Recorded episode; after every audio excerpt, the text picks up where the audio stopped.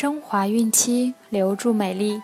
大家好，我是卡夫索每日儿童故事主播蜡笔小新，欢迎各位孕妈咪关注卡夫索公众号，免费收听每日儿童故事。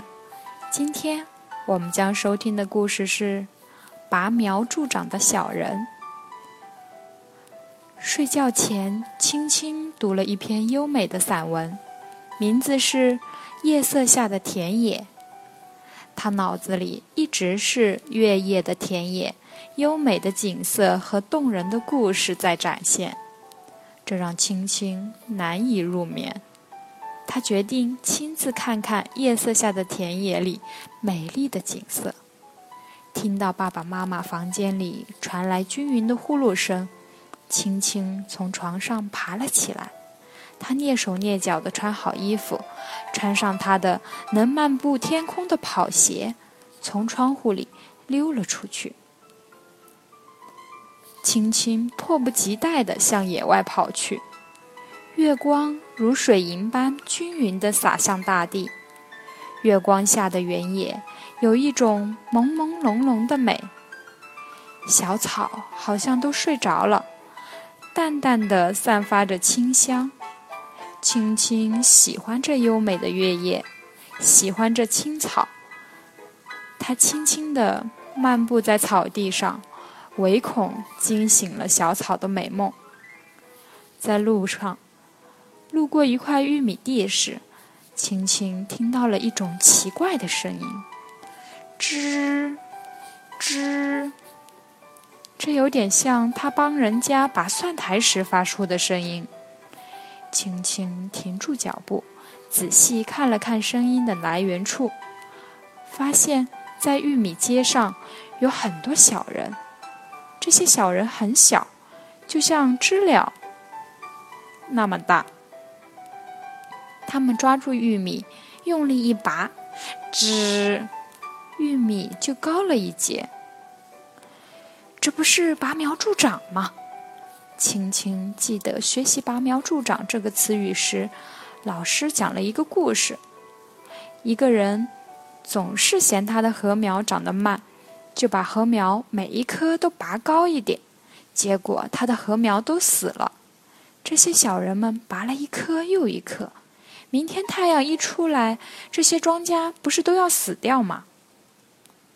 快住手！你们在干什么？青青大声喝住他们。小人们没有想到会有人突然出现，他们都愣住了。在看清青青之后，一个白胡子小人从玉米上滑了下来。他来到青青脚边，问青青：“你为什么不让我们工作？你们这不是拔苗助长吗？”青青反问，意思是：“你们怎么可以这样呢？”当然。我们的工作就是拔苗助长啊！白胡子小人说：“你还理直气壮？难道你们不知道这样会让玉米死掉吗？”青青生气地说：“死掉？怎么会呢？我们这样工作了几千几万年，从来没有出过错呀！”白胡子小人说：“如果我们没有工作，这万物是怎么长大的？”这，这，青青不知道用什么话解释了。庄稼不是应该一点一点长起来的吗？怎么是你们拔大的？看来你对我们的工作不了解，我还是带你参观参观我们在怎么工作的吧。白胡子小人说：“青青把它放在掌心里，让他带着自己参观。”白胡子指着草地，让青青看。青青发现有很多不到一厘米大的小人在工作，他们努力地把那些花呀、草呀拔长，另一部分人在把它们拉粗。白胡子指着玉米让青青看，青青发现每一颗玉米上都有四个小人，前两个小人把玉米一节一节拔高。后两个再把每一节变粗，白胡子小人引导着青青来到了一个芸豆架旁。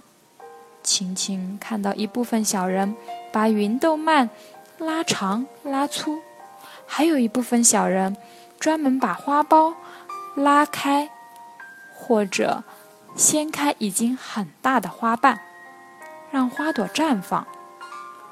白胡子小人带着青青参观了很多地方，每一个地方都有很多小人在努努力的工作。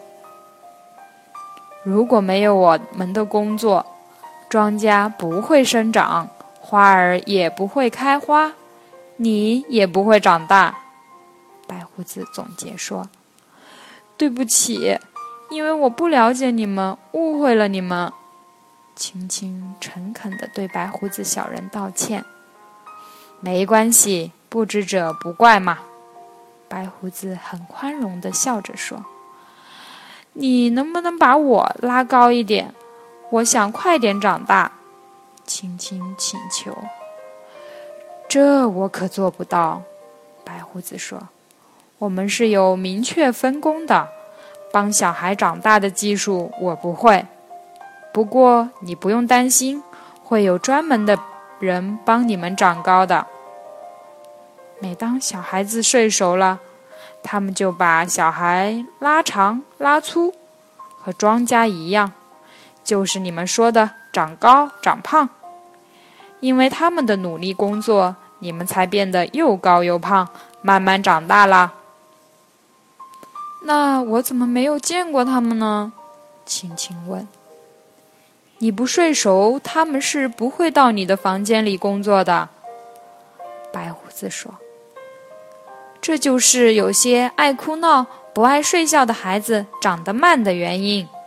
只有多睡觉、睡好觉的那些人才能工作，所以睡觉时间多、睡眠质量高的小孩才长得快。